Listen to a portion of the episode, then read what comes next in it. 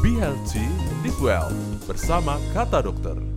Be Healthy Live Well bersama kata dokter, channel podcast Kasih Ibu Hospital bersama saya Lucy, sahabat KIH, yang kali ini bakal ngobrol bareng spesialis paru nih, yaitu dokter Nimade Dwita Yaniswari, SPP. Halo dokter, apa kabar? Baik Mbak Lucy. Oke, dokter kita mau ngobrol tentang vape ya. Ini kan lagi booming sekali di kalangan anak muda, uh, yang katanya sih bisa menggantikan rokok tradisional dengan less consequences. Tapi pertanyaan saya nih dokter ya, emang bener vape itu lebih aman dibandingkan rokok tradisional biasa?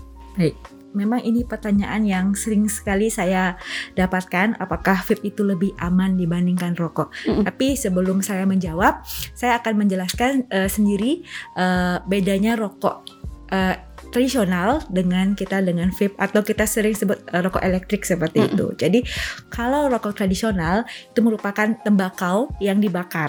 Jadi dia menghasilkan zat-zat sisa bakaran seperti tar, karbon monoksida, dan juga ada zat-zat lain lagi yang di rokok yang berbahaya lain seperti adanya eh, sulfa, eh, nikotin juga tentunya, kemudian adanya sianida dan lain-lain. Kemudian ci- pada rokok elektrik itu merupakan suatu alat device, jadi dia akan eh, mem- mengubah uap air menjadi uap Oke. air maaf mengubah air menjadi uap. Jadi yang keluar dari alat vape sendiri itu memang bukan asap tapi itu merupakan uap air dari e-liquid yang terdapat di eh, vape itu sendiri. Jadi eh, dan di e-liquid sendiri memang mengandung berbagai macam zat seperti adanya propilin eh, glikol, adanya gliserin, kemudian juga nikotin juga ada, kemudian eh, flavor rasa yaitu yang menyebabkan eh, vape digemari karena dia mempunyai rasa rasa-rasa sendiri ya bermacam-macam seperti strawberry, kopi dan sebagainya. Dan di e-liquid ini juga mengandung beberapa senyawa-senyawa kimia yang juga kita tidak tahu efek ke depannya seperti apa, jangka panjang seperti apa, dan apakah lebih aman dibandingkan rokok tradisional kita tidak tahu. Karena eh, vape sendiri baru booming sekitar 2016-2017 jadi masih baru. Dan kita belum tahu efek ke depannya seperti apa. Karena ini memang eh, penelitian belum banyak dan memang karena vape belum lama seperti itu. Jadi saya bisa eh, saya belum bisa bilang bahwa vape lebih aman dibandingkan ngerokok. Karena sama-sama memasukkan zat-zat kimia berbahaya ke dalam saluran nafas pada orang tersebut. Tapi yang jelas eh, persamaan keduanya adalah sama-sama mengandung nikotin ya, Iya, dokter ya. sama-sama mengandung nikotin. Pada rokok tradisional ya ada tembakau, kemudian ada zat-zat sisa bakaran seperti karbon monoksida dan tar. Jadi di sini biasanya para vapers itu bilang kan tidak ada zat pembakarannya, tidak ada tarnya, tidak ada karbon monoksidanya. Jadi lebih aman karena itu yang menyebabkan kanker katanya tar, karbon monoksida itu yang lebih menyebabkan eh, kanker. Tapi di vape sendiri juga beber- eh, ada zat-zat kimia senyawa lain yang kita hirup di saluran nafas dan kita tidak tahu efeknya ke depan seperti apa. Oke. Nah, seperti kita ketahui, Dok, kalau rokok tradisional itu asapnya memang berbahaya, baik si perokok aktifnya maupun perokok pasifnya. Bagaimana dengan vape sendiri, Dok? Eh, Apakah si uap air itu berbahaya untuk kita yang pasif? jadi untuk eh, second hand smoke ya, jadi perokok pasif ini untuk kedua halnya sama sih menurut saya karena sama-sama kita mengeluarkan eh, suatu eh, yang satu asap, yang satu uap, Mhm. di mana di uap itu juga mengandung senyawa-senyawa kimia yang bisa dihirup oleh orang lain. Jadi memang kalau memang kalau nge-vape ya jangan di dekat-dekat orang deh jauh-jauh seperti itu. Oke, jadi sama-sama berbahaya lah Iya. intinya dokter ya. Nah, vape ini mengeluarkan uh, uap air atau H2O ya dokter ya. Nah, kemudian uh, seperti kita ketahui sekarang juga lagi musim diffuser nih, dokter aromaterapi itu pun mengeluarkan uap air. Sama-sama berbahaya nggak dok? eh berbahayanya eh, tergantung dari zat yang didifuskan. Jadi e-liquidnya atau zat essential oilnya. Jadi zat-zat tersebut yang diuap, kemudian itu menempel di uap air, yang itu yang akan dihirup oleh eh, orang seperti itu. Nah, zatnya ini jika eh, mungkin ada zat kimianya ataupun kandungannya terlalu pekat sehingga akan menyebabkan iritasi di saluran nafasnya itu yang berbahaya. Jika mungkin zat-zatnya eh, alami seperti itu atau konsentrasi tidak terlalu pekat, maka mungkin eh, tidak seberbahaya itu di saluran nafas menyebabkan iritasi di saluran nafas pada penderita. Jadi lebih baik pakai yang tradisional saja Iya, aromaterapinya ya. Betul. Oke, nah dok, em, di luar juga beredar banyak sekali bahkan sekarang ya vape yang eh, beraroma gitu ya, ada strawberry, ada mocha Iya, dan lain-lain lah gitu. Itu katanya bisa memperma eh, bisa memperparah penyakit asma. Betul atau tidak, Dok?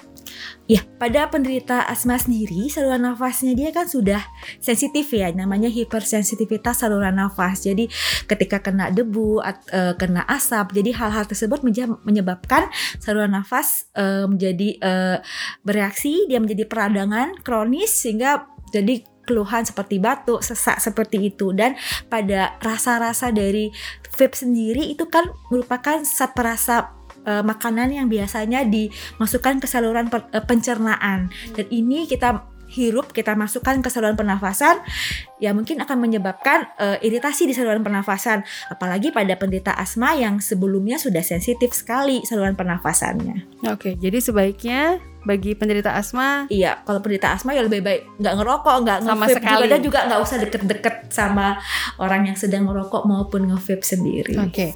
Nah, Dok, sekarang kita akan masuk ke mitos atau fakta, Dokter ya. Kabarnya vape atau rokok elektronik ini bisa menjadi alternatif untuk berhenti merokok tradisional. Mitos atau fakta, Dok? Ah, pada beberapa orang iya. Jadi karena sama-sama mengandung nikotin. Mm. Jadi pada uh, rokok sendiri dia mengandung nikotin yang menyebabkan kecanduan. Dicarilah kita uh, apa cara-cara untuk bisa melakukan berhenti merokok seperti itu. Mungkin awalnya bisa kita ada terapi nikotin patch jadi koyo nikotin jadi Mm -mm. mendapatkan efek nikotin tetap didapatkan tapi tidak merokok ataupun permen karet nikotin ada ataupun obat-obat juga untuk pengganti nikotin. Mungkin vape menjadi populer karena dia efek nikotin dapat yang kedua efek merokoknya itu. Jadi kayak merokok kan dia Yeah. kayak mengeluarkan asap padahal itu sebenarnya uap. Jadi dia merasa sensasi seperti merokok. Jadi Mhm. itu yang menyebabkan vape menjadi populer Oke. Nah, sekarang kita masuk ke mitos fakta yang kedua. Vape tidak menyebabkan ketergantungan.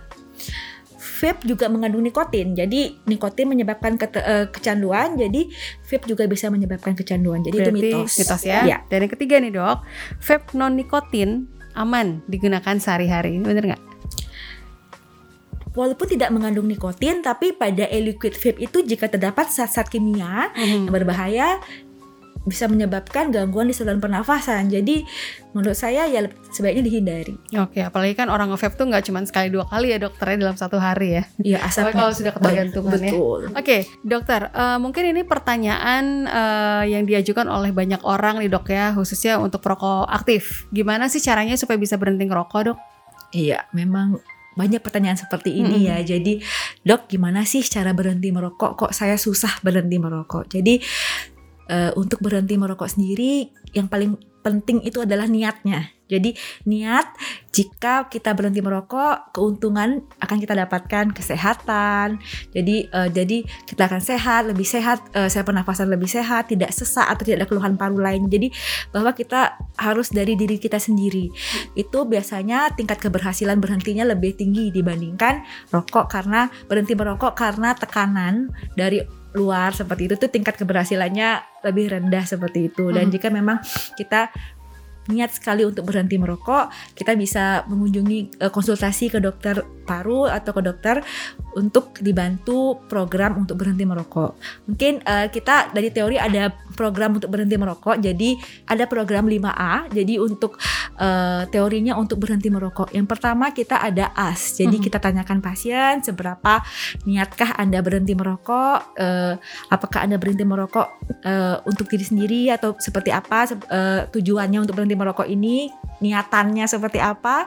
Yang kedua eh, jika pasien masih ragu-ragu kita advice pasien jadi bapak kalau berhenti merokok efeknya akan baik untuk diri bapak dari segi kesehatan ataupun yang lain-lain seperti Mhm. keuangan kan lebih Ya. tidak ada pengeluaran untuk rokok seperti itu. Kemudian yang ketiga kita assess pasien, kita assess kita nilai pasien seberapa ketergantungannya pasien. Bapak merokok berapa lama, bapak merokok sehari berapa batang seperti itu. Jadi kita assess, kita bisa nilai tingkat ketergantungan dari pasien ini. Kemudian berikutnya kita eh, assist pasien, kita bantu pasien. Kita susun dia jadwal untuk eh, konseling, kemudian kita di keluarga juga selain ke pasien kita harus konseling di keluarganya untuk support sistem bapak ini berhenti merokok atau pasien ini berhenti merokok. Kita susun eh, jadwal eh, konseling. Kita eh, terapi dengan obat-obatan pengganti nikotin. Bisa nikotin patch ataupun obat-obat yang lain Kemudian yang terakhir eh, setelah kita assist kita arrange, kita susun jadwal konseling, dosis-dosis obat kan awalnya mungkin nanti ketika lebih baik diturunkan lagi dosisnya. Jadi seperti itu untuk teori berhenti merokok sendiri. Oke, nah mungkin buat sahabat KIH yang ingin melakukan treatment 5A ini bisa menghubungi dokter Yanis. Silakan dokter diinformasikan jadwal prakteknya. Ya, saya praktek di Rumah Sakit Kasih Ibu Tabanan eh, hari Senin sampai Jumat pukul 3 sore sampai 5 sore. Oke, sahabat KIH juga bisa bertemu dengan dokter Yanis melalui online appointment ya di appointment.kih.co.id atau melalui layanan konsultasi online Halo KIH. Nah ini caranya daftar dulu lewat WhatsApp di 0811 3800 30 30. Jangan lupa follow akun Instagram kita @kasih_ibu_hospital dan subscribe channel YouTube kita di KIH TV. Oke Dokter Yanis terima kasih buat edukasi mengenai vape ini dan terima kasih sudah datang ke studio Kata Dokter.